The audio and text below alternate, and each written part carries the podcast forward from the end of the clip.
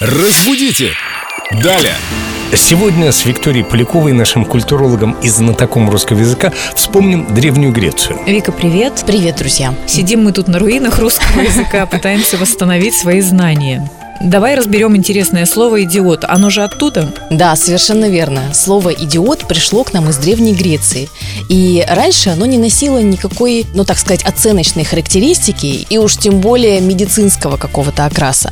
А означало оно просто частное лицо, отдельный обособленный человек. Индивидуум. Да, можно и так сказать. И сами древние греки, они очень трепетно относились к общественной и политической жизни. Те, кто относились к ней непосредственно и были такими яркими участниками, назывались политес. А те, кто воздерживались от нее, те, кто вот вообще никак не принимал участие, назывались идиотес. И, соответственно, тогда это означало просто, что вот человек не участвует в общественной, социальной, политической жизни. Тогда это не значило, что «Ну, идиот какой-то.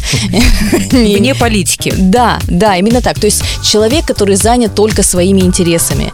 И со временем уже граждане стали меньше уважать таких участников социума и стали их пренебрежительно называть идиотес, а со временем это слово сократилось до идиота и попало в наш лексикон. В том числе благодаря Федору Михайловичу Достоевскому «Идиот». А еще я видела чудесный фильм «Моя собака идиот». Кто хочет посмеяться, получить колоссальное удовольствие, посмотрите. И, кстати, у римлян латинское слово «идиота» тоже означает неуч, невежда, тот, кто глупый. Хотя это не скажешь ни о князе Мышкине, ни о собаке из фильма «Моя собака идиот». Кто о чем, а ты о собаках. А Семен о еде, наверное, думает. Как всегда, конечно же, о еде. Едиот. Это я. Кстати, вот изобрели новое слово «идиот», тот, который все время думает о еде. Разбудите! Далее!